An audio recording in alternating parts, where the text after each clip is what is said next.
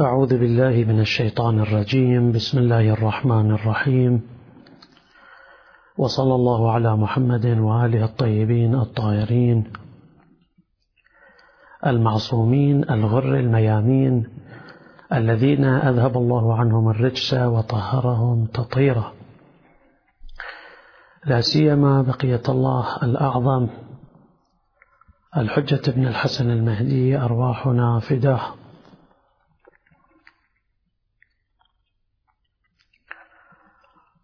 في حديث عن الإمام الصادق عليه السلام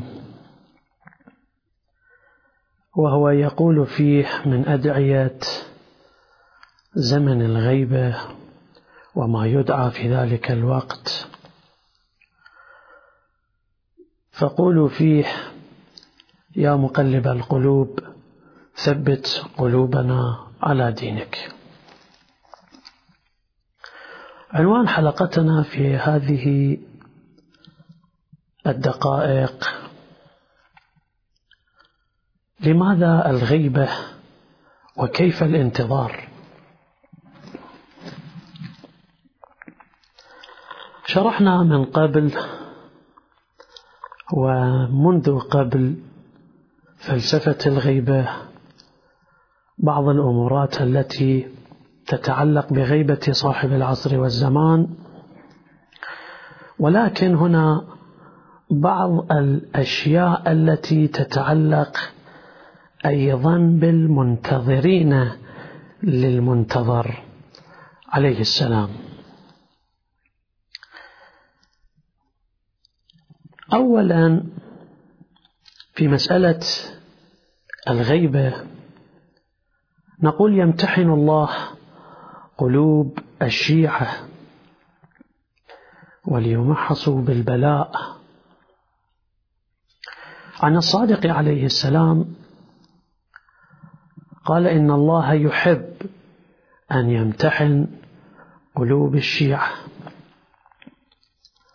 فعند ذلك يرتاب المبطلون. في مسألة انتظار الفرج أو بالأحرى انتظار المنتظر. هنالك كلام. انتظار المنتظر. باتت هذه المسألة وهي من أرفع المستويات بالأجر. في حديث عن الإمام الرضا صلوات الله وسلامه عليه في مسألة انتظار الفرج. يقول عليه السلام انتظار الفرج بالصبر وحسن الصحبة. انتظار الفرج بالصبر وحسن الصحبة وحسن الجوار وبذل المعروف. هذه كلها من انتظار الفرج. وليس الإنسان أن يبيت في داره ويذهب إلى العمل ويعيش عيشة هكذا وكأنما هو قد أنجز أعمال كبيرة. لا الانتظار للموعود وانتظار المنتظر عليه السلام فيه معان وهذه هي من معاني انتظار المنتظر أو بالأحرى انتظار الفرج. عن الإمام الرضا عليه السلام قال انتظار الفرج بالصبر وحسن الصحبة. وحسن الجوار وبذل المعروف وكف الأذى وبسط الوجه والنصيحة والرحمة للمؤمنين. الإمام الثامن علي بن موسى الرضا عليه السلام ها هنا في هذا الحديث المختصر المبسط الطيب الطاهر هو الإمام الثامن ويذكر ثمانية من خصال المؤمنين في ذلك الوقت. يجب أن يكون المنتظر للإمام المنتظر عليه السلام فيه هذه الثمانية.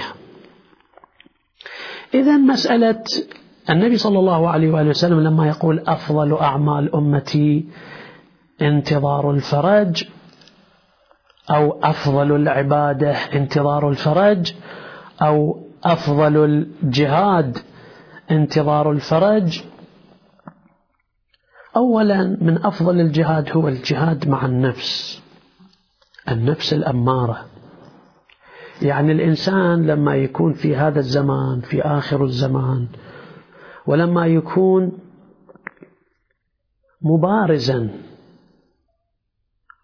وليس البراز والمبارزة بالسيف بل مع النفس الأمارة بالسوء. أو العبادة من أفضل العبادة. أفضل العبادة التفكر في أمر الله. يعني أفضل العبادة انتظار الفرج. يعني هنالك الإنسان يفكر في أمر الله. يعني أيضا اللي يفكر في أمر الله. والذي هو أيضا يجاهد النفس الأمارة. هذه أيضا الأصناف تحت هذه الراية اللي هي انتظار الفرج. يعني المنتظر للمنتظر عليه السلام اللي هو انتظار الفرج. لا يكون المنتظر منتظرا إلا أن تكون في عدة أمور وشرائط. أفضل أعمال أمتي ليس هو الإنسان فقط يكون منتظرا باللسان. هنالك عدة أمور مهيئة. تجعل الإنسان مهيئ لانتظار الفرج. أول شيء أول قدم يضعه الإنسان في ساحة التطبيق من مسألة الانتظار هي مسألة أنه يمتنع عن جميع المحرمات. أول ما يبتدئ يبتدئ من نفسه يأمر نفسه بالمعروف وينهى نفسه أيضا عن المنكر. يبتعد من كل الحرام يبتعد عما حرم الله. هذه الدرجة الأولى. اللي حرم الله يعني اللي يريد يكون أنه من المنتظرين لا بقطيعة رحم ولا يخوض في مسائل حقوق الناس ولا يكون من الذين يؤذون الجار ولا يكون من الذين يؤذون الآخرين باللسان ولا يتنابز بالألقاب وأمثال هذه كثيرة أنا أختصر. هذه كلها لابد أن الإنسان المؤمن الصالح المنتظر للإمام المهدي أن يمسحها من صفحة حياته حتى أن يسجل في هذا القرطاس اللي فيه أصحاب الإمام. عليهم السلام. هنالك سؤال يطرح نفسه في هذا المضمار.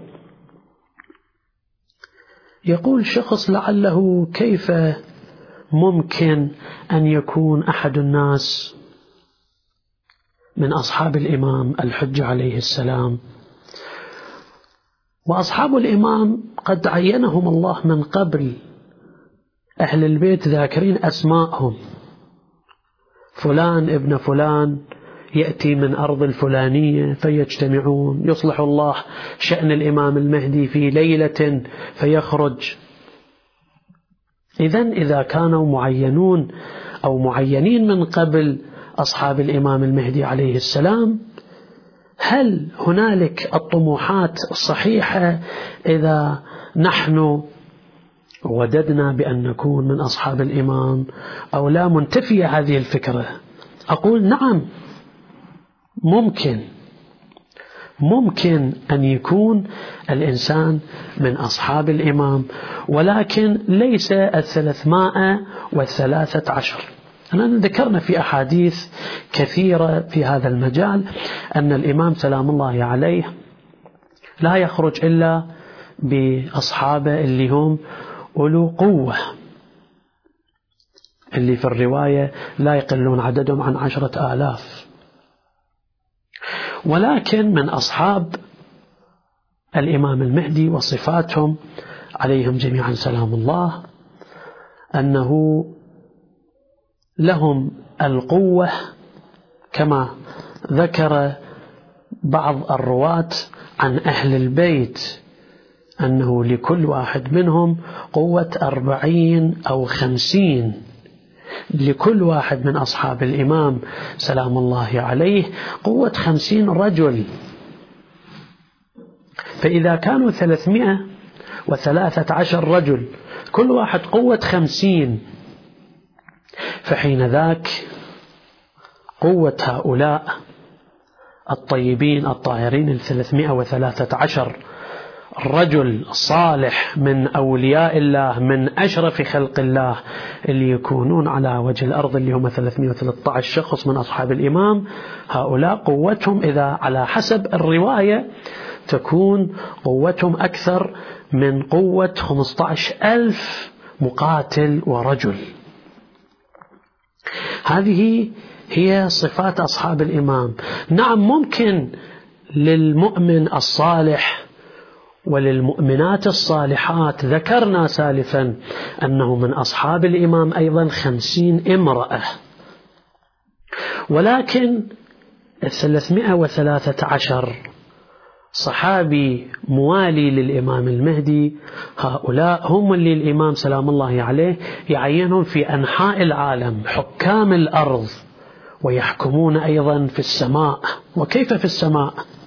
يحكمون كما في الرواية مضمون الآية مضمون الحديث الأحاديث اللي عن أهل البيت عليهم السلام. نذكر مضامينها. أنه واحد من أصحاب الإمام عليهم السلام في ذلك الوقت عصر الظهور واحدهم يحكم حتى في مئة ألف في مئة ألف من الملائكة يحكم فيهم. يعني يراجعوا له في مسائلهم في أموراتهم. وهكذا الإنسان الذي هو يطمح ويأمل أن يكون من أصحاب الإمام. فيه المجال الكثير أن يكون من الأبدال لأن هؤلاء أصحاب الإمام في كل عصر موجودين. من يوم الغيبة فكل واحد لما يموت يعين بأمر من الإمام من هو يقوم مقامه وهكذا لا تخلو الأرض لا من الإمام ولا من أصحاب الإمام. فهنالك الكثير عندهم أمل أن يلتقون بالإمام وأنا في آخر كلامي سأذكر كلمة فيها أمل إن شاء الله لي ولكم في لقائنا مع الإمام الحجة عليه السلام وهو أحد الصالحين من المؤمنين التي ذكرت بعض صفات الطيبين الذين هم يحبون ويودون أن يلتقون بالإمام المهدي عليه السلام.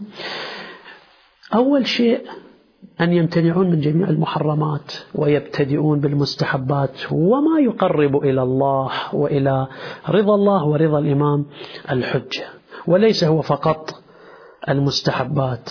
لرب الإمام المهدي نهى جماعة من الصلاة القضاء وما في الذمة وقال له صلي صلاة الليل. عوض ما تصلي صلاة القضاء عوض ما كذا صلي صلاة الليل. طبعا ذلك الرجل كان محتاط وليس أنه قضاء واجب.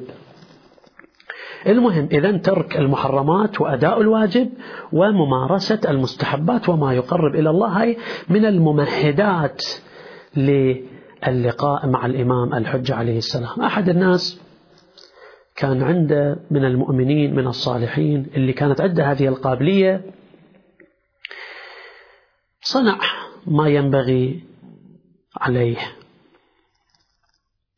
وجعل في أربعين جمعة أربعين أسبوع. كل أسبوع يصلي في مسجد من مساجد تلك المنطقة. ويبتدئ بالفريضة والفرائض والمستحبات والأدعية والزيارات. وتوسلا بالإمام الحجة أن يلتقي به عليه السلام. في أسبوع من الأسابيع اللي أوشك على إتمام الأربعين أسبوع. هذه من حياة العلماء والصالحين. يقول في أواخر جمعة في أواخر جمعة من الجمع وأنا في المسجد رأيت نور ساطع إلى السماء.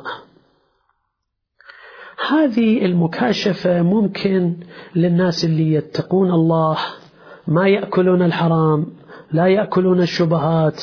هذه هي ليس بمعجزة. هذه ليس بكرامة جدا كبيرة. أكبر وأكثر من هذه الطيبين الطيبون الصالحون. قد رأوا من قبل. هذه مكاشفة لإنسان طيب صالح من السلف الصالح. يقول تبعت النور طلعت من المسجد لكي أنظر إلى هذا النور وإذا قد النور لأنه ينبع من من بيت في هذه المنطقة اللي هذا المسجد فيها. يقول خرجت من المسجد متبعا أصل هذا النور من أي بيت أو من أي بيت هذا النور. يقول جئت إلى المنطقة فتبعت الأزقة حتى وصلت إلى بيت قديم. يقول طرقت الباب فخرج شخص سلمت عليه استأذنت قلت أنا أريد صاحب هذا النور. مضمون القضية أنه دخلت هذا بعد الجهد الكبير يقول دخلت ورأيت غرفة حجرة صغيرة باب قديمة لعله خشبية يقول طرقت الباب وفتحتها ثم بعد ذلك لما فتحت الباب رأيت النور وصاحب النور بكل إجلال جالس وهو الإمام المهدي المنتظر عليه السلام. يقول وأنا دموعي تجري على خدي إذ سلمت عليه بكامل الاحترام والوقار فأجابني وعليك السلام. يقول رأيت أمام الإمام المهدي عليه السلام جنازة. مغطين هذه الجنازة بشيء كأنما الشخص ميت من من قريب من فترة قليلة وضعوا عليه الستر. يقول التفت إلي الإمام. كلام حول هذه الفقرة عن الإمام بمضمونها يقول التفت إلي الإمام عليه السلام وقال لي بمضمون المحتوى. أنه لماذا أتعبت نفسك وبذلت هذا الجهد؟ هذه المرحومة الميتة يعني. كونوا وليس هو الأمر فقط للذي زار الإمام. هذا الأمر والتعليم يعم الكل. يعني كل من يحب يشوف الإمام عليه السلام. يقول التفت للإمام سلام الله عليه بلهجة أنه ليش بذلت الجهد وأتعبت نفسك؟ صيروا مثل هذه المرحومة. أنا أأتي إلى زيارتكم. وماذا كانت المرحومة؟ وماذا كانت عليه؟ كان في زمن طاغية من الطواغيت. كان يمنع الامرأة النجيبة الشريفة من الحجاب والتستر. هذه الامرأة قالت ما دام هكذا قانون خارج البيت أنا لا أخرج من البيت حفاظا على نفسي وديني ومذهبي وآخرتي. سبع سنين ما وصلت إلى عتبة الباب والإمام هو يأتي إلى زيارتها. هسه انظر وقس على ذلك. اللي ما تطلع من البيت ولا توصل للعتبة من أجل رضا الإمام الحجة حفاظا على نفسها وسترها وحفظ المجتمع أن يكون نظيف عفيف وشريف. كيف إذا كانت بعض ال... كنا بعض اللواتي يخرجن من البيوت من أجل الزينة من أجل التبرج. فأسأل الله لهن الإصلاح. حقيقة وحسن العاقبة والهداية وها هو إمام زماننا جميعا ونحن بانتظاره. نسأل من الله سبحانه وتعالى أن يجعلنا من الموفقين للقائه وزيارته. سلام الله عليه. وأختم كلمتي بهذا الدعاء للإمام الحجة عليه السلام. اللهم وصل على ولي أمرك القائم المؤمل والعدل المنتظر وحفه بملائكتك المقربين وأيده بروح القدس يا رب العالمين. هذا وآخر دعوانا أن الحمد لله رب العالمين وصلى الله على محمد وآله الطيبين الطاهرين. والسلام عليكم ورحمة الله وبركاته.